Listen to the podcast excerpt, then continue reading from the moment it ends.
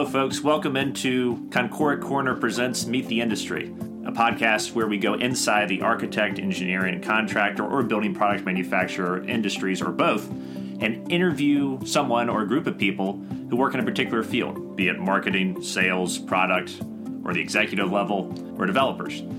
And our goal here is really to take you behind the curtain and get to know someone at an in depth level in terms of what they do, what the process is like. And hopefully, we can all learn something from that.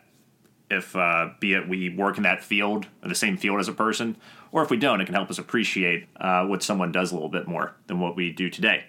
And our guest today is Pat Jarvis. Pat has worked in a number of companies for the last 30 plus years as a salesperson. And our CEO, Kip Rapp, sat down with him to go through a ton of different things. It was a really cool interview.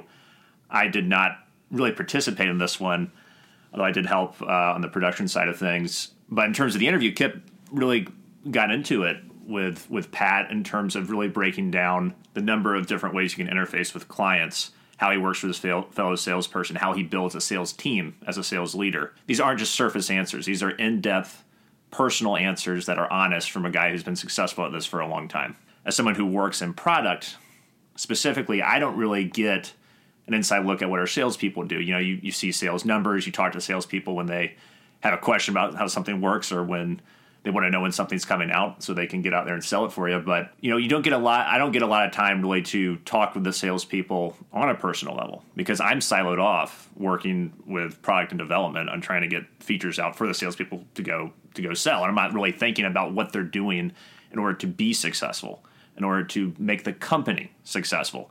So this was a great opportunity for me to learn a lot from Pat in terms of what a salesperson really does. So without further ado, I think let's get into this interview. Hope you enjoy it. Pat's awesome, super sharp, smart guy, very successful. You're going to like this a lot, and we'll check in with y'all after the interview.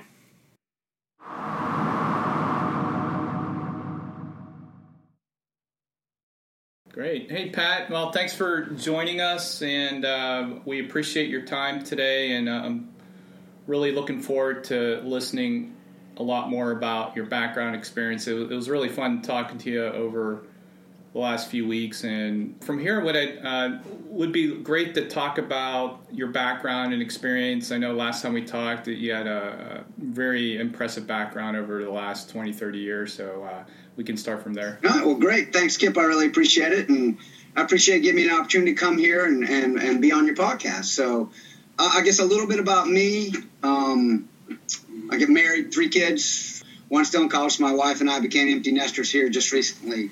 Um, but professional wise, I'm a salesman. Always been in sales. Came out of school um, in sales. My first job was 100% commission sales, as we used to say. You you um, you eat what you kill. Highly recommend anyone that wants to get into sales. Their first job should be a 100 commission job, 100% commission job. You find out whether you can do it, whether you like it, um, it was great for me. And then I really cut my teeth professionally after that. I went to work for Kohler. So I was there about 13 years. Um, phenomenal company. And again, that's kind of my entry into the building materials or plumbing world. And from various positions, from I came in as a sales rep to I managed for a while. I managed Kohler's largest account, Ferguson. I actually moved um, to their uh, where they're located, Newport News, and actually had an office in their building. That was interesting. In a few managerial positions, after that, I moved on to uh, Dornbracht. Dornbracht is a luxury German faucet company, um, super high end, very contemporary. And I ran the um, the the sales division and then added marketing on for the entire uh, North American, uh, actually uh, North and Central American um, division for them, and that was phenomenal. I learned a ton, learned a lot about the world too, because you know, dealing with a, a German company, we are worldwide, world German based, but we are worldwide. So spent a lot of time in Germany dealing with my counterparts. Learned a lot about how Americans differ from the rest of the world. And these last couple positions I've had, uh, same type of thing. I've, I've run Salesforce as I was with um, Hydro Systems, which is a tub company based out of um, California, uh, for about a year. And then this, my, my, my most recent job was I was um, VP of Business Development for a, a company here locally in Atlanta called MTI Baths they make tubs, sinks, shower bases, ancillary things, and that position was kind of unique. I ran the project side of the business, but also I was in charge of developing new business, business for things outside. We're being a manufacturer, things outside the plumbing world.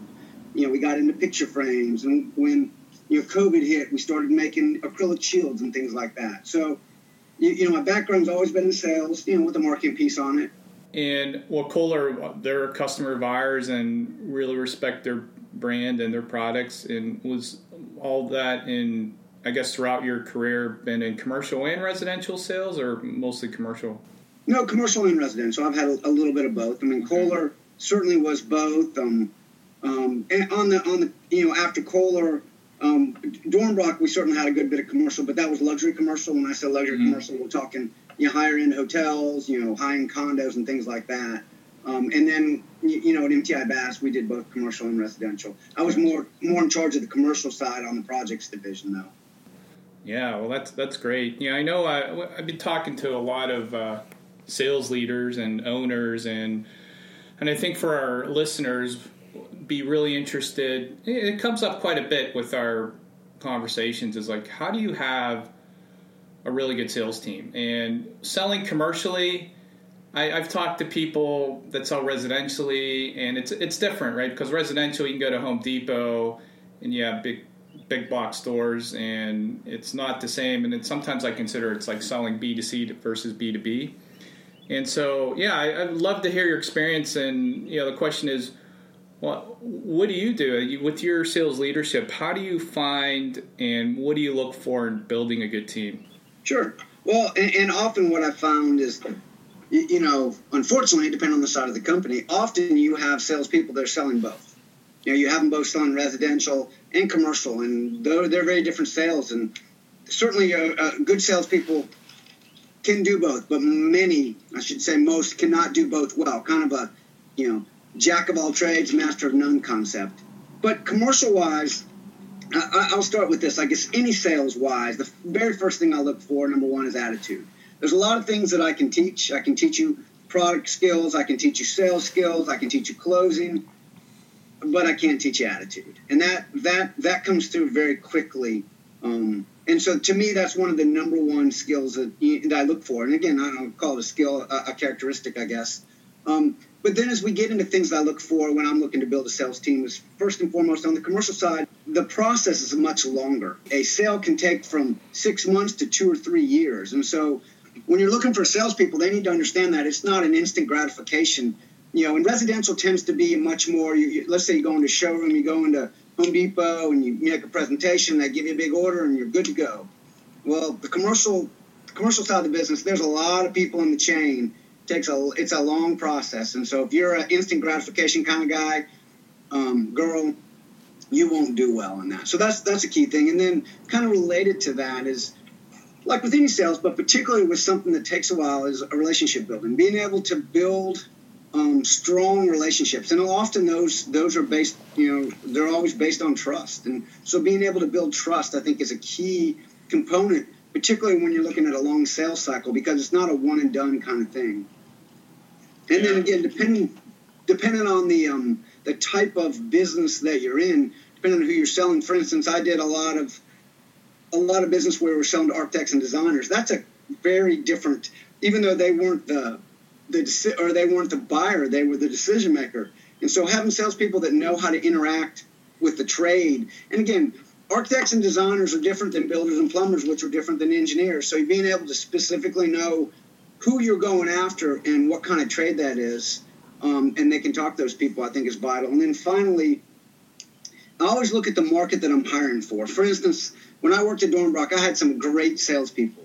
Some of them were really good, you know, follow up. You know, they weren't great cold calling, but they were, you know, super trustworthy. You know, so for a mature market, it's a very different salesperson. For instance, if I'm hiring for New York for, for um, you know, where we have a very mature market versus maybe I'm hiring for Cleveland, Ohio, where we don't have any business. I need someone that you know knows how to understands can can can hear no over and over and over again and keep going and keep pounding the pavement. So understanding your your market where you're you, you, know where you're hiring to, I think is vital for you know for building a sales force. Sure. Yeah. So you mentioned quite a few great things there with uh, well, one attitude, uh, and it appears all these type of different characteristics around their personality from being able to build a relationship, and as you mentioned, new markets versus uh, mature markets, it requires a different type of resilience, I would imagine, right? As you mentioned with the rejection, but with attitude, and we've seen this with our company too. It's what I always thought is hiring good leaders and good folks. There's there's definitely common denominators. One is around maybe it's empathy or personality with um, being able to obviously communicate well and understand and listen. So from a, I guess from that kind of characteristic, are there common denominators, diff, independent if it's a new market or an old market, or, and then the second thing with a salesperson, do they have to be good at all the facets of the pipeline? Right? You, you mentioned cold calling versus closing business. So can we talk more about maybe the personality side? Are there common denominators, and then later we can talk about from a sales practice? No, absolutely. I think just generally sales, again, doesn't matter what sales you're in, there are a lot of common denominators. Certainly to me, attitude is always the number one for, for me. I say attitude. I mean, you have bad attitude. I'm thinking positive attitude. And the reason that is because people want to be around people that are positive. They bring you up, they make you feel good. What, what, I still do this to a lesser extent now, but when I was younger, um, you know, I, I went through a class that taught me before you make a big sales call, surround yourself, be around some positive people. They really bring you up, and make sure you're not around negative people because they really bring you down. You don't realize how that is. For instance, you know, when I was young, I quit watching the news because the news was negative. It, it brings you down. It's very negative. So that trait there, I think, is you know is vital. You, you mentioned a couple other ones empathy versus sympathy. You know, it's funny because my family's always saying, "Dad, you're, you're, not empathetic." You know, and that's something I've always struggled with because you know it's very different being able to put yourself in the other person's shoes, and I think that's a that's a that's a key trait also, which is that that that goes to a, I mean I'm sure it's kind of an old cliche, but that goes to kind of a win-win scenario, which is it's not if you get a better deal, you win and they lose. It's like if you get the sale, you win and they get you fill their need and they win. And so to me, those are a couple skills that absolutely, and again that that cuts across be it commercial residential or you know, whether you're selling software, you know, a hard product, a service, whatever it may be. So absolutely, I think there are a number of, of those skills. Um, but some skills, you, you know, like patience. I mentioned the long sales cycle. Patience is a very key one. Again, it's one that took me a while to learn. Is not everyone, particularly salespeople, you know, they're a kind of go out, get it, I want it done now, and being able to have being able to learn patience, and that is a learned skill, absolutely, because I know that's a skill that I've learned. So I think that is something. Certainly, if somebody comes in with it, that helps. But there's a there's a there's a fine line between patience and not being, you know, you, you know, not being active. You know, you got to be careful with that. You can be patient. You know, I, I want someone that's kind of with the attitude, if it ain't broke, break it. But I also want someone with patience, and so there's a there's a fine line be- between those. But certainly, that is a skill set on the commercial side that you need for sure. Yeah, no, makes sense. I, I think with the patience, because we struggle with that too, is like it's really hard to hire good people, and it they might have been successful at other companies, and it's a combination of if it's transactional selling or complex selling, what they're selling, a lot of domain knowledge. We we've realized that the they have to trust you to buy from you in a lot of cases. And in order to trust you, there's a relationship side to it, and there's an expertise. They say, "Oh, do you know my business?" Right, and from there, you have a chance to build uh, a relationship where you can ask and influence in that cases and offer value. Uh, so I, I, do understand that in the patience versus aggressiveness, right? And the, they have to be assertive, but they can't be aggressive, right? So so that's how I've kind of thought about that. Is that there are these transcendent skills for selling, uh, no matter where you are. Maybe in transactional environments, or if you're order taking, you can probably be a little light on some of those uh, characteristics. But if you get into a fairly competitive environment, I would say where you have to go after the sales, then I, I would venture to guess that you would have to be pretty good at most of these things. Absolutely, and you bring up that the key word trust. You know, we throw that word around a lot. Trust. You know, how do you build trust? And and you know, one of the things, one of the best ways that I've found is, particularly in the cycle of the commercial sales, not only is it a long cycle, but once you get the order, the, the, the work just starts. I mean, you know, there's a lot of work to get the order, but once you get the order, I mean, that's that you're, you're, you're not even 50% there. Then you ship it and it gets installed. And this brings up this point of trust is, to me, trust is built often through problems. Um, because you're going to have problems. Maybe not on every job, but there are going to be problems. So trust is built in how you solve the problems, how quickly you solve the problems, how thoroughly you solve the problems. Because when you're dealing with customers that you deal with frequently, you know, this isn't a one and done kind of sale. They they know, hey, we're going to have a problem, and the trust is built when they have a problem and you solve their problem, you solve it quickly. And they know next time I have a problem, that guy's there for me. I know you know, when we have this problem, he's going to jump on it. He's going to go to the job site. He's going to work with the plumber. He's going to follow back up with the design, whatever it may be. And to me, that's a huge part of building trust. It kind of goes back to often, every now and again, when your customer says, you know what, I'm going to go see how your competition does. And the competition does a crappy job, sometimes that's good because they come back to you and they go, wow, I didn't realize how, how much I appreciated all that you do and how good you were and how much I trust you. You, you know, so it's not always bad when, when your customer spends a little bit of time with your competition, assuming they don't do it better than you do. Yeah, that makes sense. Yeah, so the second part of that is uh, again back to where we have salespeople, and we're not our product is not transactional. It's a, generally a complex type of uh, selling process where you really have to understand the pain and the value and what you're trying to do with the customer in, in, in their business. And uh, but we realize too because we're a little different, where it's an entrepreneurial type of selling, and it requires then a salesperson has multiple facets where they can prospect, they can close deals, they have that balance between assertiveness and patience, and uh, they have a discernment and a listening and an empathy style, right? That's uh, very compelling. So.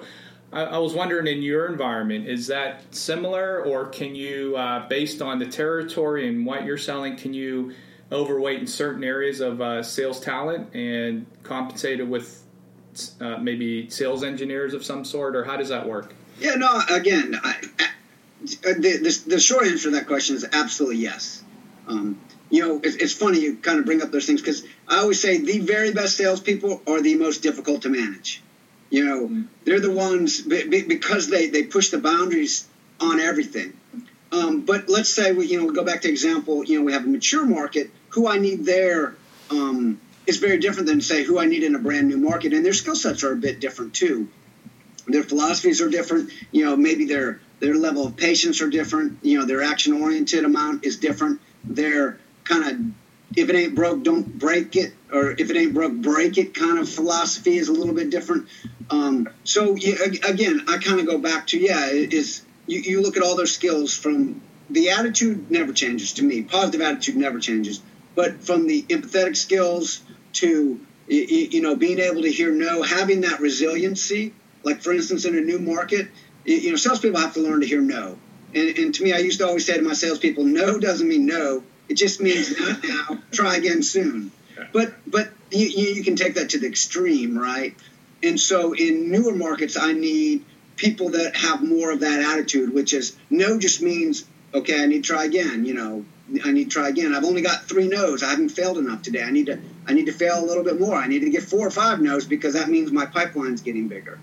So um, yeah. I, I think those skills are definitely different in, in different markets, but they all you know they, they all have some of those same similar um, type of skill sets. Um, the, the one skill set that I, I personally I don't think is is that important is that you understand the product when I hire you. You know that is something that can be taught. Now, being able to take a product and being able to sell not the feature but the benefit that is that that is something that is key across the board. I mean, too many people spend too much time. Well, this product does this, this, and this. Good salespeople, great salespeople know how to. That goes back to your empathy that you mentioned earlier. That let me put myself in their shoes and what is the problem they have and what can my product do service product whatever it may be what can it do to solve their problem sure and again in our business uh, having a methodology and training around sales is important where And I, I, don't necessarily say it's the actual methodology that you have to prescribe to, but it, it brings you into this sales type of process where you understand the stages of a sale, right? From the early relationship to finding the pain and the problem and aligning to their need and sense of urgency and importance, than having these type of next steps. And you know, some people have. I know there's like the Sandler methodology. There's uh, BANT. There's MEDDIC. Is, is that also important for your sales team that, that they have some kind of selling methodology? Yeah, absolutely. Again, I'm not a. Either, there's a lot of them out there. I mean, it's funny. The one I learned with the ABCs of closing always be closing. Yeah. I'm not a proponent of that. You know, if you're selling, you know, one and done type of things, maybe that's it. Um, but for for sure, and again, depending on the the, um, the, the company that you're with and the and the product that you're selling, a good company is going to have kind of a training program that says okay, you know, here here are the products we have. Here's kind of the methodology that we follow.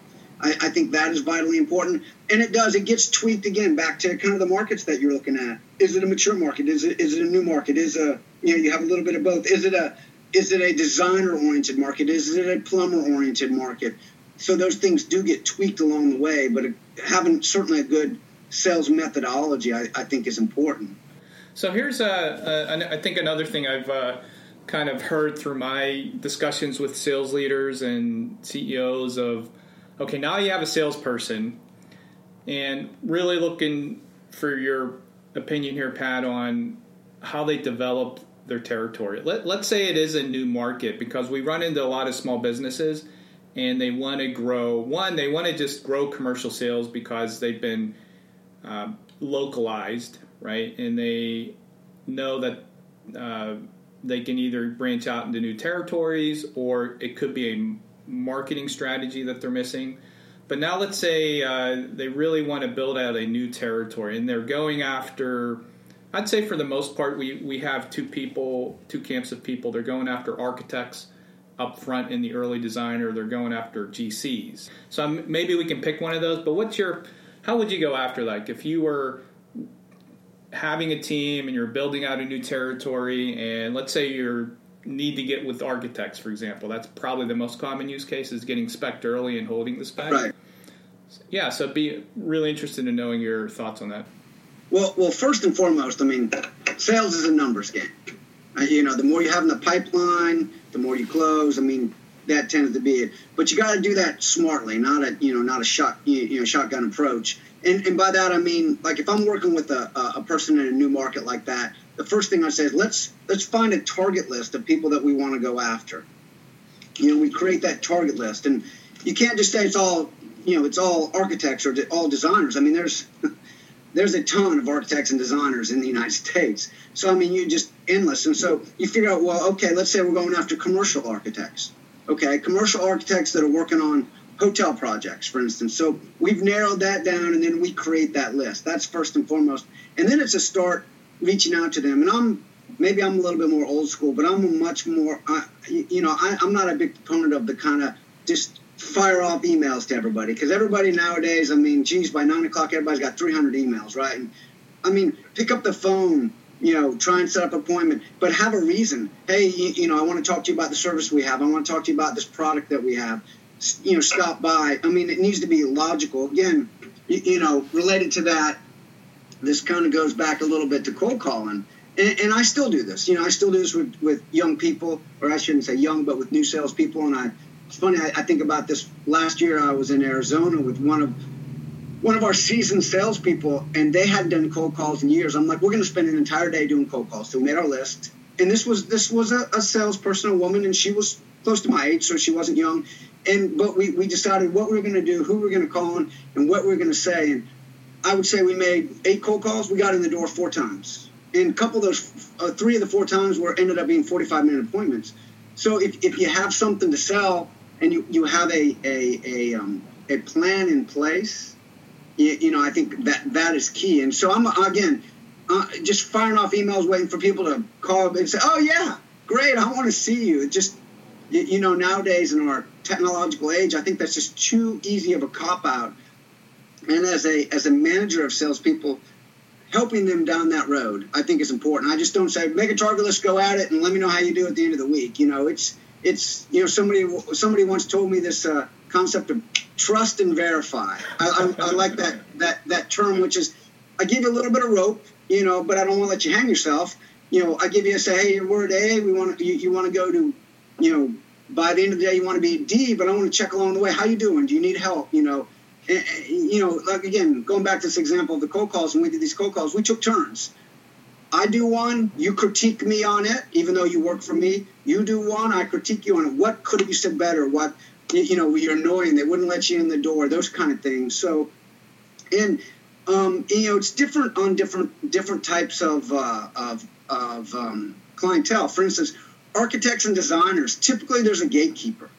You, you, just can't pop in. You know, for instance, a distributor showroom or a plumber it's a little easier to get in to see them. Architects and designers, you, you, you, know, it's harder to get in. You typically have a gatekeeper. Getting past the gatekeeper, you know, there are skill sets to that. Oh, I want to check on your library, you know, those type of things. You got to be aggressive, but not obnoxious, you know, those type of things. So for sure, there, there there's definitely some skills to doing that. And, and I really appreciate that. There's a lot of, um, it sounds like in your process, side by side type of practice and coaching and review and kind of that player coach mentality, it appears. The one thing that I learned is, you know, when you become a manager, they don't give you a pill that says, well, I'm smarter than you and I'm better than you because I know have this pill. I mean, I've, I've managed many a salesperson that was way better presenter than me or way better at cold calls. You know, so we're kind of, we're teaching each other. I mean, I'm critiquing them, but I also, you know, when I travel with salespeople, I often do do a presentation. I want them to critique me because mm-hmm. I'm always learning too, and it helps them also because they're looking at things from a little bit different perspective. So that kind of we'll call it player coach to me is vitally important. So that that's really cool. So just to go through that example, you're doing cold calls. You were able to get four appointments in your example out of these uh, eight or so. So what happens next? So now you uh, are, are, you visiting these folks? Is it another meeting? I know I'm not as familiar with these firms, and I, I understand there's a gatekeeper, and eventually there's someone you got to convince the decision maker. So can you walk me through that? Sure, absolutely. I mean, the bigger firms typically have a gatekeeper. Um, but you know, a lot of the a lot of the smaller firms don't. A lot of times, you know, maybe it's a firm that's got four or five designers or architects, and stick your head in the door and you're talking to the owner, right? And, and, I mean, the goal typically on a cold call isn't to give a presentation. Although sometimes I say, you know what, wow, I'm, I'm glad you're here. We're working on a project and we need a whatever, whatever. Can you show me what you got? You need to be prepared for that. I mean, you got to be prepared. Oh, okay, great. And you, you give that presentation. Typically, the goal is to kind of, for me, a goal, it, it's almost um, you know, like a resume is to an interview. Is the goal is to tell them enough about you where they have some interest, and you set up a time where they give you your undivided attention. The, the challenge with a cold call is if you try and launch into a presentation after they let you in the door, and they're thinking, "I got five minutes for this." You know, five minutes isn't a lot of time for a presentation. You want to get them interested enough where they say, "Well, listen, can I set a time to come back where you can give me half an hour, forty-five minutes, an hour, and kind of let you talk about." And if you can, if you can leave that cold call with some info maybe a project they're working on, things they're frustrated with. You know, one of the things I said, one of the things that, that, that I run into all the time is, you know, we're replacing, we're pulling out tubs and putting in showers, but the drain's always offset, and plumbers hate it, and you think, great, you know, I got a solution for that. You, you, you come back in the next time when you give a presentation, you're, or you, you're helping them on work on a spec. You have that you have that problem solved. That's often what it is, and I would say more often than not when you get in the door. That's typically what it is. I mean, rarely do you get, although it happens, you, you get where they say, yeah, no, sit down, tell me all about your company. I mean, every now and again that happens. Sure. So, as as you mentioned with these in your example, the four appointments, it, sometimes there may be a problem, and it appears that when you're talking to these folks, uh, these architects, that they're interested in for you to come in for whatever reason. Um, it, is it mainly to educate and understand your product, not necessarily having a problem in mind, or is does it help, as you mentioned, to have a problem, or what what is the normal kind of common scenario that happens? Because obviously you're on the phone call with them and you, you tell them about your company and your products, and and then they let you in the door, and then you, you're set up for I guess a 30 or 60 minute uh, presentation after that. Yeah, I would say typically, and again, this kind of goes back to because the commercial sell is a long sales cycle. Typically, you're educating them, right? Because I mean, you're typically not going in. Often, they don't have a project in mind that you're going in and you're solving that need for that particular project. You're educating them and you're telling them about your line and some of the key things that your products, solutions that your problems, your, your products can solve. And then down the line, they say, "Oh yeah, no, I saw that." Uh, you know, that MTI, that that that Dornbracht, that Kohler, and they have this. Let me let me follow back up with Pat again on that. So that that's more typical when you're doing that. But there are again these architects and designers. They're, they're always working on specs and they're always looking for things. And so you come in. Often they're in a situation where they're looking for that tub or that faucet, or they have this problem. They need to move this wall, or you, you, you, know the, the, the, shower bases they can't find one that fits or they want to customize and they can't find something like that. That comes up more often than you would think and being prepared to solve that problem the, the, the thing that I, I said about that first cold call which is if you can figure out what that is before you leave when you come back for the presentation you can tailor your presentation to solve that you know to create that solution for them. Typically you got to be prepared for the kind of the general you, you know overview. And again, it's not just a let me just throw up all the information about my company because I mean I think that's an, an, another challenge that salespeople we want to talk, talk, talk, talk, talk, and we just throw information out at you before you even know well you know what do you need. I mean if we can find out what you need, then we can tailor the presentation and talk about two or three key things. So you walk away going, you remember not he gave, he showed me 37 products and I can't remember any of them, and that's that's the typical salesperson, I would say. We as salespeople do that way too much.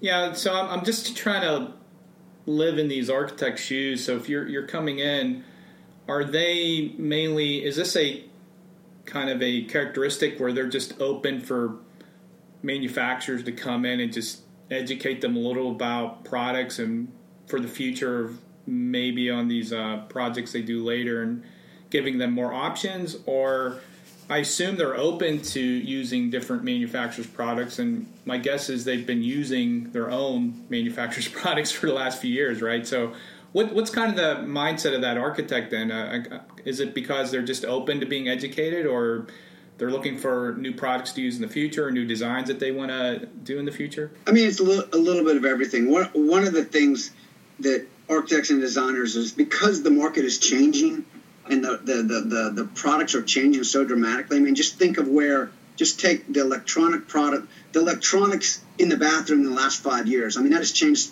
dramatically. So they understand that, you know, what they, what they were using last year could be outdated for what's available this year. So that educational aspect of it, absolutely. Most of them, most of the good ones understand that and they want people to come in and educate them. I think that the biggest challenge is is like like I mentioned before, they have too many salespeople come in and just throw up information on them, and they get overloaded. You know, so they, they want to hear what's new, what's latest, what can help solve my problems. So I, I, think that that's the kind of the biggest thing that they want when you come in. But there are, and, and again, this is where the relationship building comes in because once you do that and you start to build this relationship, then when they have a problem, hey, I'm working on this project and we have this problem, they pick up the phone and call you and say, Pat listen, I'm working on this project and this is the problem we have. Do you guys have a product that can help me solve, you create a solution for this? That's, I mean, that's, that's Valhalla. That's that's where you want to be with architects and designers because they're calling you to help you. They're telling you what the problem is. They're reaching out to you because you built that relationship with them. So that's where you want to be, you know, ultimately. Sure. Yeah, and I, I do hear things around AIA and continuing education credit. So is that needed for what you're doing, or does it help, or any thoughts on that? Yeah, absolutely. I mean, you know, we do a lot of CEUs, continuing education um, credits, and you know, number one, they have to have those. So, but the, the the, the best thing about that for a salesperson is that gets your foot in the door, right? Hey, yeah, we have a CEU on thermostat valves, for instance, and so that gets your foot in the door. And, and again, that CEU isn't you, when you give that presentation, it's not brand based, meaning you can't be about your brand, but I mean, you're using your products in it, right? And you're educating them, but they'll see things in there as you use your products. And usually when you get to the end, they're like, oh, I, I didn't know you guys had this or you can do this. So, I mean, those are vital, just generally, you know, to help the, the, the, the design community, the architect design community understand whatever you're talking about. It's, it's a great foot in the door um, for a salesperson, a manufacturer salesperson to get in there and educate the, the architect designer. Yeah, so it sounds like get your foot in the door. So it's cold calling, it could be the continuing education. Once you're in there, it's about your attitude and your personality and the relationship. You're educating them on your products and you're trying to find a problem to solve. And what it sounds like is that if you they trust you and they have more than a name and they see you as a real person, they understand your products and you're you, you're also maybe picked up a problem or two that you may be able to help out in the future. And then it also sounds like now that they remember you, they may call you back in the future. Says, "Oh, Pat was here. We talked about a specific problem. I have this other problem or the same problem. I, I may want to call Pat up because I want to see if, uh, if we're able to uh, resolve this." I should write that down. That sounds like a sales philosophy. but no, I mean, yeah, you, you, you've, you've kind of gathered. I mean, that's the ideal way it should work, right? From from start to finish, you know, getting in and, and doing all those things. I mean, I, I wish everyone worked that way. It's all always, I would say, 95% of the time, it's it's parts and pieces of that, right? Um, and, and again, I, I the, to me, the, the other part of that is just the general follow up, meaning you, you, know, you, you've done all that. Everything's perfect, right? And you haven't talked to this designer or this architect in six months. You follow up, say, hey, listen, we got a couple new things out that I think might be fit for you. Knowing I know you guys work on, you, you do luxury hotels. We got a couple new products I think would be ideal. Do, do you have 20 minutes for me to come back in and kind of update you? I think too often salespeople get too comfortable and they just assume you know everything there is to know about us because we see you and so forth. We see you at shows and whatever. But but that's not the case, and they need to continually be updated because the, the market is changing. So the products are changing. They're they're advancing so quickly nowadays. I mean, what was a trend, what was a style a year and a half ago, could completely be out the window and completely have changed. You know, in that shorter period of time. It's like I mean, it used to a trend used to take ten years to you know it was in for ten years and and now I mean a trend can pop up and it can go away in a matter of a couple of years. I mean, things that I remember back, you know, even a few years ago, uh, you know, changing as colors change and you know finishes change and styles change. You know, it's, it's so keeping them updated and educated, I think, is, is vitally important. Sure. Yeah, that's a good point. It's it's a, a lot about being top of mind and memorable for that person that you want to do business with and the follow up sound great because it keeps you top of mind and you're not selling, you're educating and you're informing. And I think a lot of people need that. They, they don't want to be sold to, right? They want to be uh, informed. Absolutely. And that, I mean, it is ultimately, it is selling because, particularly with a long sales cycle, often you're giving a presentation and you, you think you're educating, but six months down the road, all of a sudden they have a project and they're like, oh, yeah, Pat came in and gave that presentation. They have a product that's perfect for this. And you may never even know that you got that sale because you made that presentation and the designer ended up specifying the product and product went through the distributor and got bought and you weren't even in that cycle once it happened but you started it because of the education that you gave. So you got that sale but you didn't even know it. That happens a lot. And that's why getting out and educating is is vital because it creates those specs. It, it gets you that lead. It, it helps you become that lead spec on the specification. Mm-hmm. that's cool. So in that practice, you're doing the follow up and you're building a business. So obviously, it's about performance at the end, and, and you have a, a sales team that's doing this, right? And and now they're getting into the doors. So what is then the uh, general expectation? Then is it follow up, and then eventually, out of a handful of these, they're going to be further down the relationship or the funnel as far as oh yeah, now we have uh, some potential project work, or I'm I got some interest on a on a third meeting with this architectural firm. So could you walk us through that?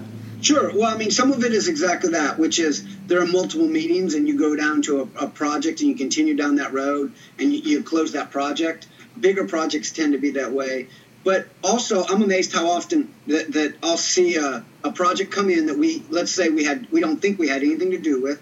I'll find out who specified it was specified by ABC Supply, and I'll think back, wow, our salespeople, our salesperson did a presentation to them a year ago, and we know those two are linked. I can't link them, and I'm not going to spend hours calling them up, going, "Hey, did you spec this because of this?" But I know that is the case, and that that drives that tends to drive um, you know more of the smaller projects. The bigger projects, let's say, like we did, like when I was with MTI, we did a lot of projects with Vegas. We did a lot of projects with Atlantic City, with Disney, and those projects just take an enormous amount of time, you know, because there's huge specs and there's 18 different people involved, and you're you're involved every step of the way. And, and those are great when you get those projects, but you, you can't live off those projects. That's that follow up, that education, those things that that the that the sales rep continually does. It doesn't even know.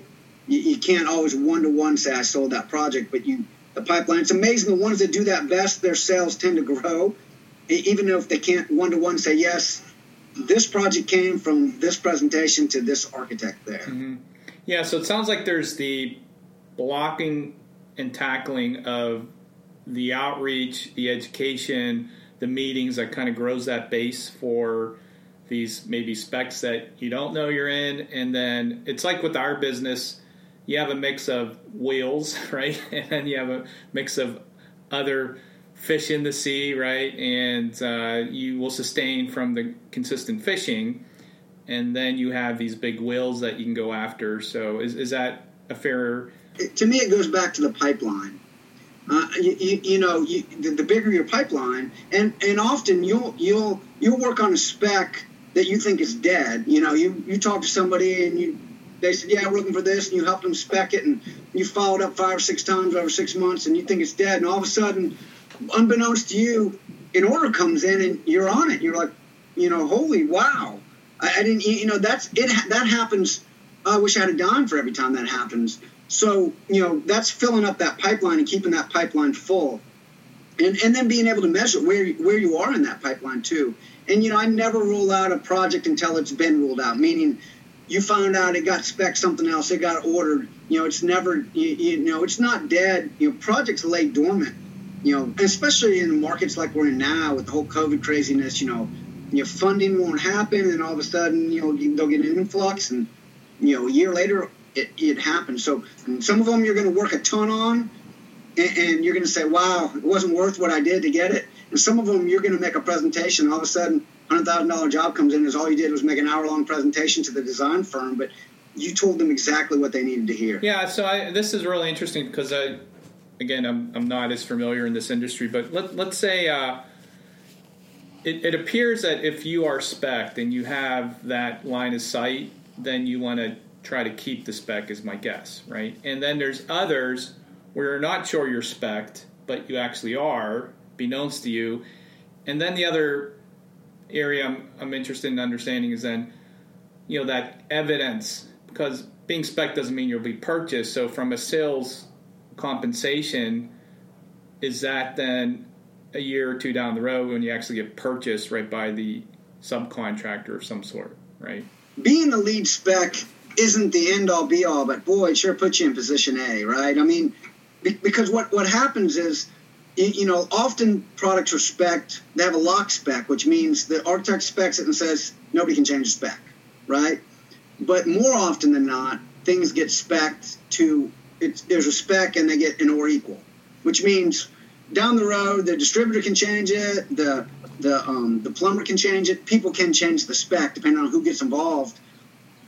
Um, the, and, and, and that does happen, but still, if you're the lead spec, often it doesn't get changed. Distributor's like, I sell that that's fine with me. I make the same off of Product A as I do Product B, and they wanted Product A, so I'll stay with Product A. So you always want to try and be the lead spec. Obviously, if you're not the lead spec, you're always try and change the spec, right? You find out you want to find out what the spec is, and you go to the distributor and say, well, uh, you, you, you know, you want you want to put me, it's an or equal. You want to put me in the spec because you know I'll make you some more money, or you know if there's a problem, you know my kind of follow up, those type of things. So you, you know the, the specification project process is is vitally important.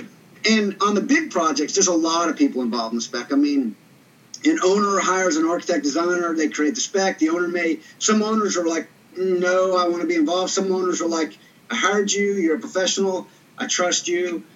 You know the GCs can get involved. You know, plumbers or plumbers or, or mechanicals are a good example. Often in, in a commercial spec, depending on the, the, type of commercial spec, but I'm talking maybe more luxury, which I've been more involved with.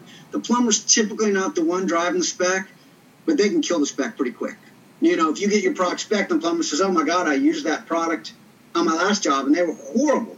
You, you know, I mean, you know, they're not driving the spec, but they just killed you on the spec. So you know, making sure you have that relationship with the plumbers and not just a relationship, but but that trust, you know, that that that trust that you've built up with them, that they know you, they know your product, they know the follow up, those type of things. Those are important, particularly on the on the large projects. Also, finding out all the people that are involved in the chain. I remember you and I had talked about this. You know, I mean, it can be an owner, an architect, a designer, a general contractor, you know, then you can have a, you know, then you can have a, a, a, mechanical contractor. Then you have the distributor. I mean, all those people, depending on the project, have influence. Um, again, that's on a bigger project, but there's a lot of people in that chain that can influence that, you know, good or bad. Not all of them can say I can pick the spec, but many of them, if not most of them, can kill a spec. Sure. So is it is a is it up to the rep to then uh, make sure that once they have line of sight to the spec, to keep the spec and hold the spec until it gets purchased? Is that part of the responsibility? To me, that is a key role that the sales rep plays, which is once you become the lead spec, okay, that's fantastic. But you got to hold that spec all the way through till the distributor orders it, right? And there's a lot of people, again, depending on the size of the project, a lot of people that can that can change that spec, that can kill that spec. And so making sure if you can find out all the people in the chain and at least have a relationship with them or meet them, they know who you are, they understand your product, because you know often you're dealing with people that when this, as a spec moves down the line, um, somebody gets involved that says, well, you know, I've always used, you know, for instance, at MTI, we, we, let's say we become the lead spec, and then all of a sudden it rolls down to the, to you know, to the mechanical contractor, and he says, well, geez, I, I've always used Kohler. I'm more comfortable with Kohler. I, I, I really prefer that you use Kohler, and you know, depending on how you, you know how hard that how how locked that spec is, the, the architect may say, okay, I'm fine with if you're you're the one installing it. again, often there's a lot of people in that chain. So it sounds like you, if you have line of sight to the spec, and then once you have line of sight that you are in a spec, then it's it's up to the salesperson to try to keep that all the way through the purchase. And then I'm guessing also if there's other specs that you're not in, and then you have these relationships with distributors and engineers, then you can go after them to try to educate them to get you the preferred purchase, I, I, would imagine. To me, this kind of goes back to the whole we're talking about the spec process, and you see how unbelievably complicated this is, right? I mean, particularly on a bigger job, there's a lot to it. And as I said, I mean, you're once, okay, let's say you hold the spec all the way through the distributor and the distributor orders it.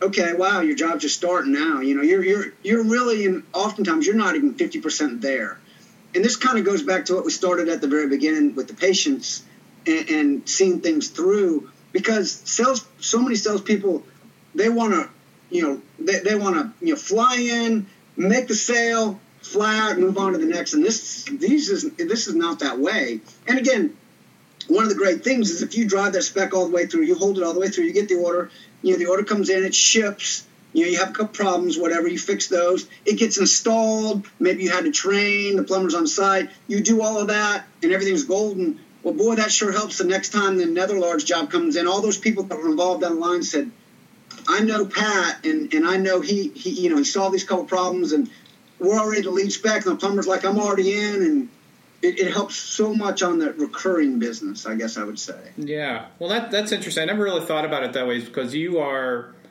um, not only drumming up business and doing the cold calls and doing the education and all the um, foot traffic that you have to do there, but once you're in spec, uh, that's kind of the middle part, and you got to get purchased. That's still not even the end part, right? Where you then have to be take ownership of the installation and maybe use, right?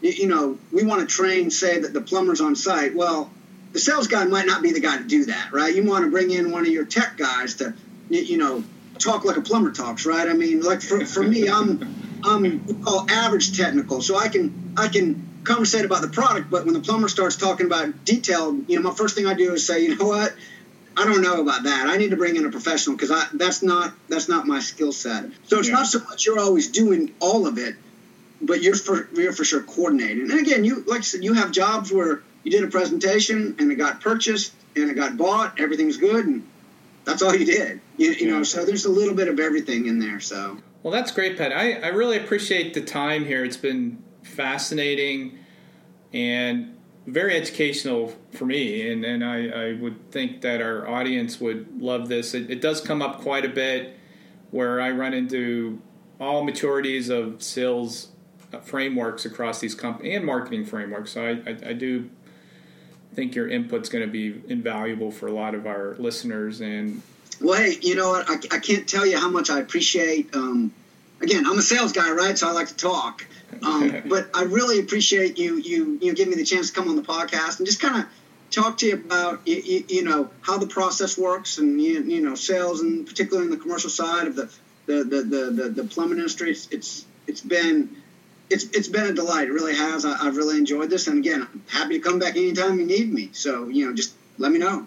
Yeah, no, it, it's been great, Pat. And even with the plumbing, I see a lot of overlap across the other trades and your insights to uh, how to build a team, what's important from a attitude and a skill set to the actual selling framework of selling into new markets because I, I know that's a struggle for a lot of our companies. I really appreciate that and that that basic blocking and tackling you mentioned about having either the cold calls, the emails, but doing that is the bread and butter of a, of a great salesperson along to what you said throughout that sales cycle being involved, having a relationship, being a problem solver, getting the spec, holding the spec, and making sure that your products are then installed and delivered. And, and as you mentioned, it, it, may not happen for all the small projects, but that definitely sounds like a good rubric that people can follow, especially for bigger projects. So we, we absolutely appreciate your time. I know you're a busy guy. Would welcome you again back. We can talk about other parts of selling and uh, I think with this, uh, for our audience members, uh, this is Concora, and uh, you know we uh, help uh, building product manufacturers across the design community of selling their products on their website, getting specified more, and we offer these web uh, podcasts, sorry, so that uh, we can educate our audience of what's really important. And it's, it's important to us. It's it's really about helping our manufacturers sell more products through better sales and marketing and, and hopefully using our platform in the future. So uh, thank you again for your time, Pat, and really appreciate it. Thanks a lot. Have a great weekend. All right, folks, that wraps us up for today's show. So you can find our podcast on Apple Podcasts, Spotify, and SoundCloud by searching for the Concora Corner. And if you'd like to, we'd love a rating and a short review if you listen on Apple. Any feedback is appreciated on any of our shows that are coming out, and or just the show in general, or if you just want to say hello. Uh, you can find out more about Concora and our services at www.concora.com. We are on Facebook at facebook.com slash Concora LLC. We are on Twitter at Concora. And you can find us on LinkedIn at linkedin.com slash company slash Concora. Thank you for listening and have a great day.